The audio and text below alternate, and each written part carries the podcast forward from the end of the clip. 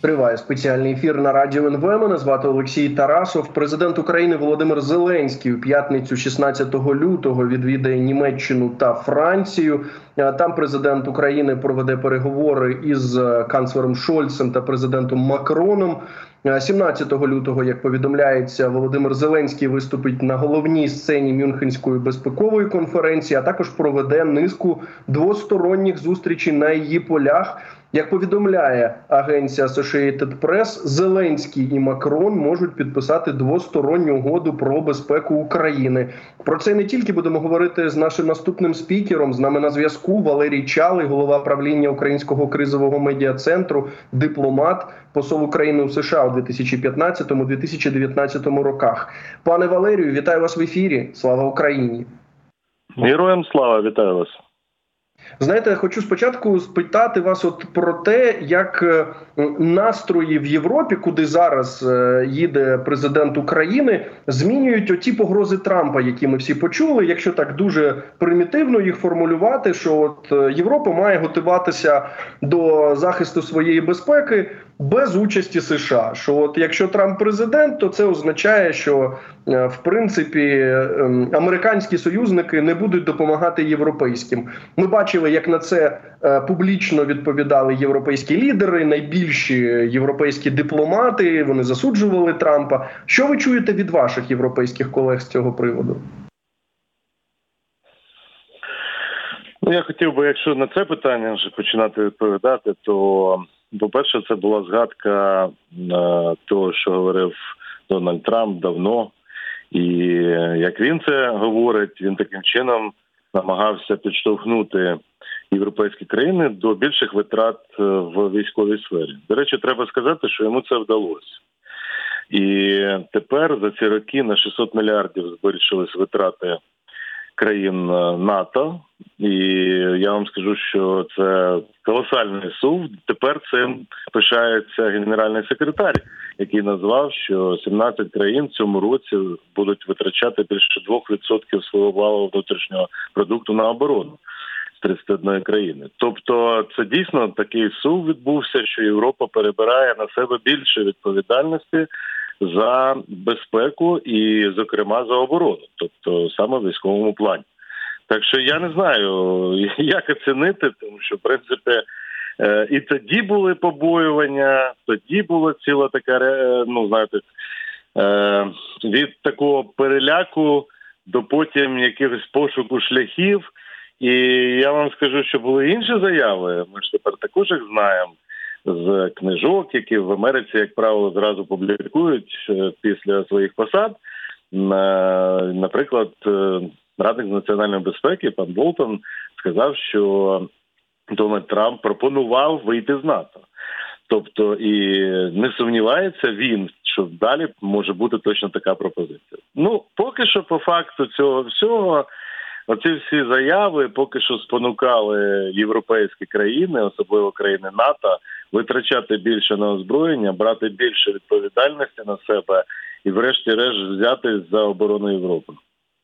Тобто, пане Валерію, чи правильно я розумію, що цей переляк, що він взагалі-то дуже конструктивний, і е, чи можемо ми очікувати, що цей переляк від е, ну можливості е, нового повернення, нового повернення від можливості повернення Трампа, е, що він також може піти певним чином і на користь України? Я маю на увазі з в плані підтримки з боку Європи. Ну, я вже в слово переляк. Е, я думаю, що це можна вживати до певної групи людей, але в основному це був такий стимулюючий дійсно фактор. Він можливо неприємний, е, це реалії. І я вам скажу, що і в цьому році таке саме, ну в минулому, вибачте, в минулому році, у 2023-му, також відбулася така ж сама трансформація. Е, країни НАТО, європейські країни НАТО, вони почули сигнали ще десь в жовтні місяці, в листопаді, коли почала гальмуватись е, допомога Україні з боку США, ну розгляд питання на наступний період, який власне до сих пір ще йде в процес, і вони потім ну цей сигнал почули. І ми бачимо, Німеччина зробила ну дійсно абсолютно нові кроки в цьому плані. і канцлер Німеччини Олаф Шольц по іншому робить зараз заяви. Те ж саме стосується і інших країн.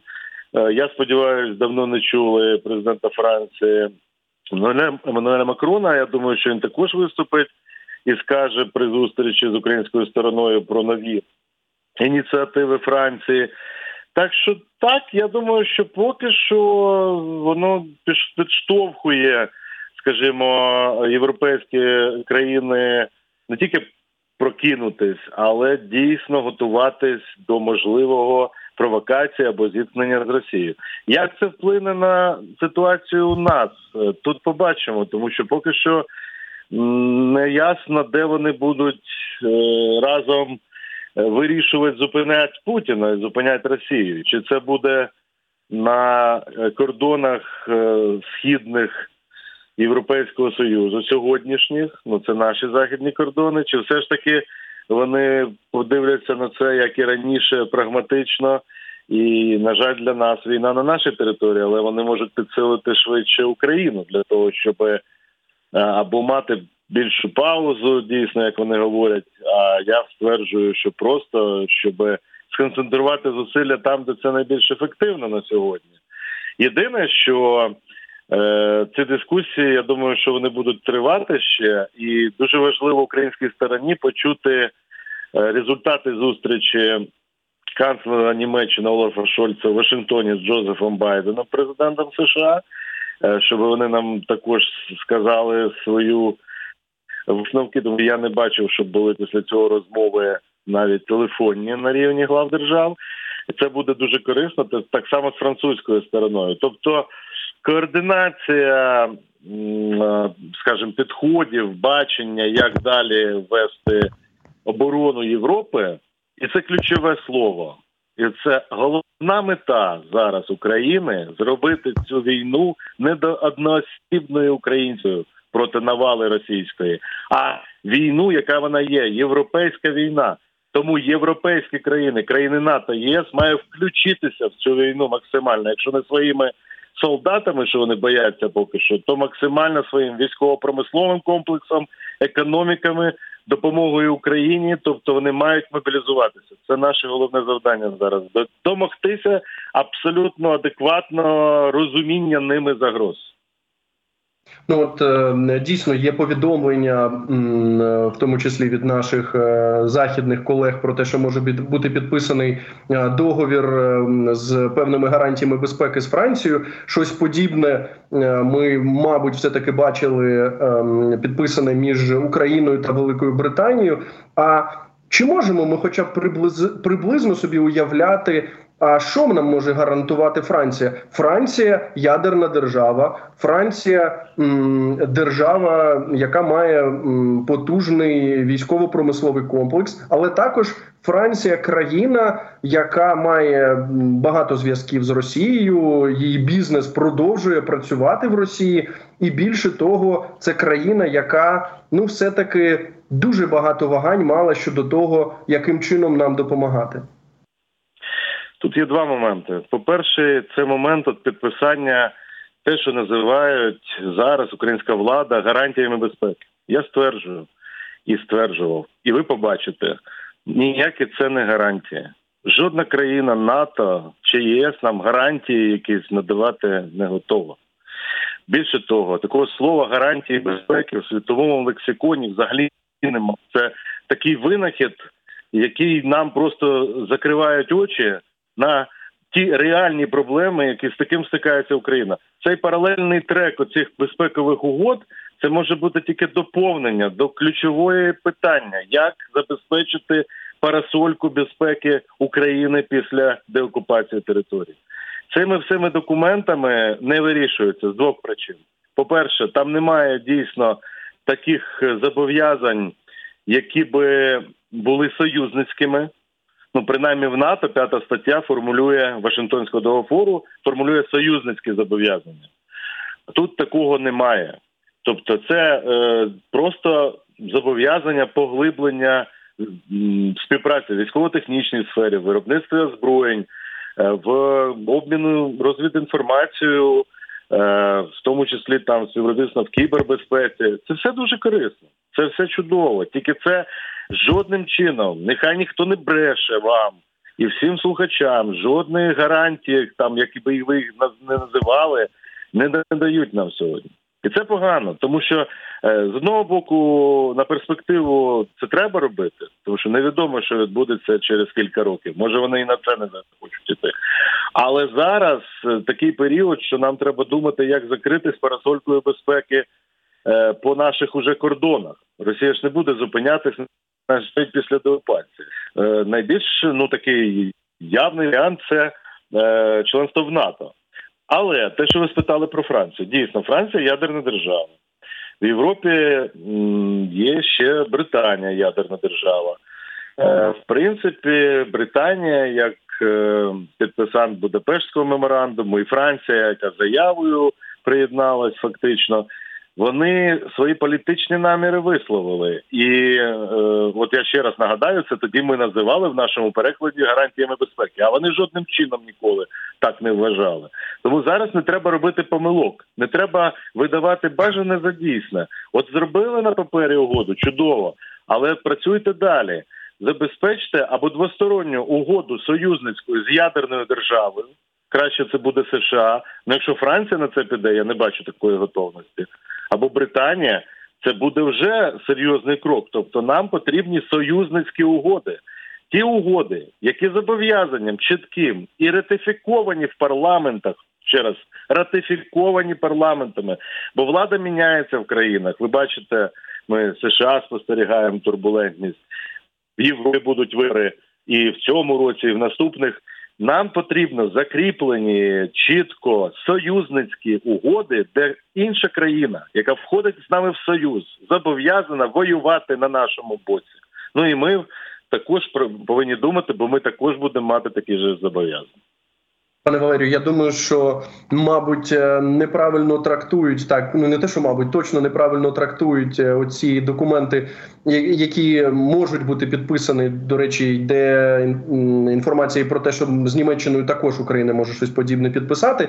Що це все таки дійсно не гарантії безпеки, але йдеться, якщо я правильно розумію, в цих документах про такий стабільний потік, стабільні постачання зброї. Так це не означає, що ця країна. Україна буде захищати Україну, що її е, війська будуть воювати на нашому боці, чи її ядерний арсенал може бути застосований для того, щоб зупинити е, нашого спільного ворога. Але як ви гадаєте, ну от той факт, що е, в цих договорах підписуються зобов'язання про те, щоб збройні сили України отримували регулярно певну зброю.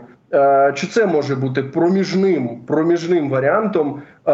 Ну не те, що безпеки, але скажімо, спроможностей е, зсу? В цьому плані, ну давайте їх називати адекватно, як в принципі я бачу, називають безпекові угоди, да, тобто угоди з питань безпеки. Така угода досить непогана, підписана з Британією. Шкода тільки, що вона навіть в Британії не буде частиною ратифікації, скажімо так, це проблема, і знаєте, це може бути угода на якийсь е, час. А нам потрібні ну з Британією 10 років записали. Хоча би не було б е, ну сподіваюся, що вони будуть, хоч на такому рівні, да, от з Францією з Німеччиною, як з Британією. Та вони закріплюють те, що відбувається сьогодні. Рівень взаємодії по постачанню озброєнь, по Е, розвитку тих сфер, які я назвав додаткових, вони закріплюють якби на довготривалий період. В цьому плані це корисно. Але ще раз наголошую: ви знаєте, нам зброю дають чи не дають незалежно від угод. На жаль, такий період, що я вам можу стверджувати, що ви будь-якою угодою. Е, не докажете, що потрібно там Конгресу США виділити зброю. От у Ізраїля є угода е, і не одна. Причому по суті пакет цих угод союзницький, да, по великому рахунку. Так і що? І що з цього, що е, Конгрес не виділяє, так як і України зараз гроші? Ну що угода вплинула, але натомість із-за реальних інтересів, реальних інтересів, а не всяких написаних на папері. Там дві авіаносні групи стоять, два авіаносця, кожний по 78 і 90 і 86 літаків, збивають 100 ракет тамагавками, збивають ракети, і ніхто не питає, чи можна це робити, чи не можна це робити. Ніякі угоди не розглядаються. Є дипломатія, яка там е, працює над такими документами, це правильно. А є реальна зовнішня політика і глобальні інтереси, і глобальна політика, які я вам скажу не, не завжди відповідають е, документам. Ну, ми тут також розуміємо, що на близькому сході у Ізраїлі немає Е, такого ворога, який би мав е, перший світі ядерний арсенал, і, мабуть, це зупиняє наших е, союзників, але ну союзників, партнерів. Але звичайно, ми про це вже багато говорили. Це та я такі банальності кажу. Про Мюнхенську безпекову конференцію хочу вас спитати. Ми пам'ятаємо, що протягом десятиліть все таки вона вважалася в таким місцем сили, так де збиралися впливові люди, і е, лідери різних країн так і вирішували такі дуже важливі гострі безпекові питання. Пам'ятаємо, що той самий Путін у 2007 році проголосив оцю війну НАТО колективному заходу а, і так далі. Потім у восьмому році вторгнувся до Грузії. Е, і бачу, що вже було проанонсовано, що президент Зеленський може зустрітися, не може, а зустрінеться. Е, в рамках цієї е, конференції е, зустрінеться з Камалою Гарріс, це віце-президентка Сполучених Штатів Америки. Про що вони говорити будуть, ми не знаємо. Але мені здається, у президента Зеленського має бути дежавю. Е, саме таким чином е, в нього була вже зустріч у 2022 році, коли е, ну була велика вже загроза російського вторгнення, і тоді, за повідомленнями журналістів, Камала Гарріс казала, що дивіться, вторгнення буде, вас захоплять. Е, санкції вводити не будемо, бо ми ж е, тільки покараємо після злочину, а не до того. Зброю давати також не готові. Е, а яку роль в принципі Камала Гарріс відіграє в адміністрації Білого Дому?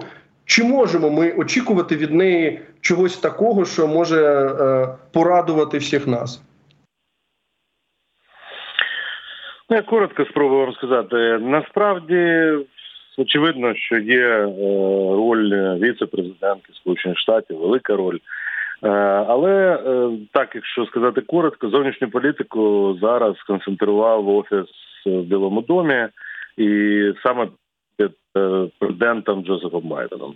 Були різні періоди, різна роль віце-президентів, але на сьогоднішній день Камала Харріс не, не веде сама зовнішньополітичної такої якоїсь діяльності, крім більш такої представницької, як в даному випадку. Хоча я вам скажу, що е, ну в принципі це залежить від домовленостей. Вона може зробити більш е, там рішучі заяви. В будь-якому разі це будуть заяви адміністрації Сполучених Штатів без різниці, чи це президент Джозеф Байден, чи віце-президентка заявила. Тобто можна очікувати, ну ми вже бачили, вона вже брала участь. Тобто заяви послідовні, які відображають офіційну позицію Сполучених Штатів. Стосовно якихось зустрічей, домовленостей там на переговорах, я не думаю, що крім того, що будуть просто обмін інформацією, е, наші відповіді на актуальні питання американців і зворотня. Я не думаю, що там будуть якісь е, спеціальні заяви зараз з двох сторін. Так само, як і на багатьох інших зустрічах, бо Мюнхен е, і ця конференція вона проводиться е, без, як правило, без якихось підписання угод, рішень. Тобто, це інший формат. Я вам навіть більше скажу ще і нашим слухачам, глядачам, коли вам будуть розказувати зараз про Мюнхенську безпекову конференцію в найближчі дні. Треба просто розуміти, що сама конференція, форум цей проходить в єдиному готелі, е, якраз ну дуже такому великому готелі, і саме там всі ключові особи збираються. Е, я не один раз брав участь там, саме там, як учасник цієї конференції. Я вам скажу все, що відбувається зовні. Е, там багато всього буде відбуватися ззовні, але це не є ніяка Мюнхенська безпекова конференція. Це так звані events, і всі організації, громадські там аналітичні центри можуть це робити, які є ну, партнерстві там з конференції. Тому ключове, звісно, буде вирішуватись саме в цій будівлі, в неформальних розмовах, можливо, вечірніх, за чаєм, там уже пізні ночі, вночі, як це відбувається. І нам важливо переконати. Е, ну на різних майданчиках, там, де не державні організації, там де депутати поїхали, делегація парламентська, до речі, яка наскільки я розумію, жодних з цих людей один запрошений тільки на конференцію. Один. Ну і двох не пустили. Да? Тобто Порошенка і кого ще е, туди, по-моєму, тільки один залишився. Так от, а так, інше від, ЄС, від Європейської солідарності тільки Олексія Гончаренка, так, так. Черенка, да, от і Порошенка в них були запрошені, я точно знаю. А, І ну очевидно буде офіційна делегація, якби ну виконавчої влади, президент, міністр. Тобто, це завжди там відбувається. А так, от е, нам треба було продемонструвати зараз три речі: єдність. Що ми вже не продемонструємо, бо відсекли частину політичних сил. Далі е, готовність мотивованість українського суспільства в цілому, вони будуть задавати питання по мобілізації. І третє інституційну спроможність країни вистоять в економічному фінансовому плані при збереженні підтримки народу, соціальних питань і справедливості. От ці питання нам будуть задавати. І а все, що ви будете чути, безпекові угоди, все інше, це все антураж на майбутнє. Головні зараз питання всіх наших партнерів будуть наскільки ви готові стояти довго як ми разом можемо цього домогтися. Я думаю, що е, це буде ключове питання, яке визначить нашу стратегію на найближчі місяці. Пане Валерію, я вам дуже дякую за цю розмову. Дякую за вашу аналітику. Валерій Чалий, голова правління Українського кризового медіа центру, дипломат, був з нами на зв'язку. Далі у нас новини. Після новин мої колеги продовжать цей ефір.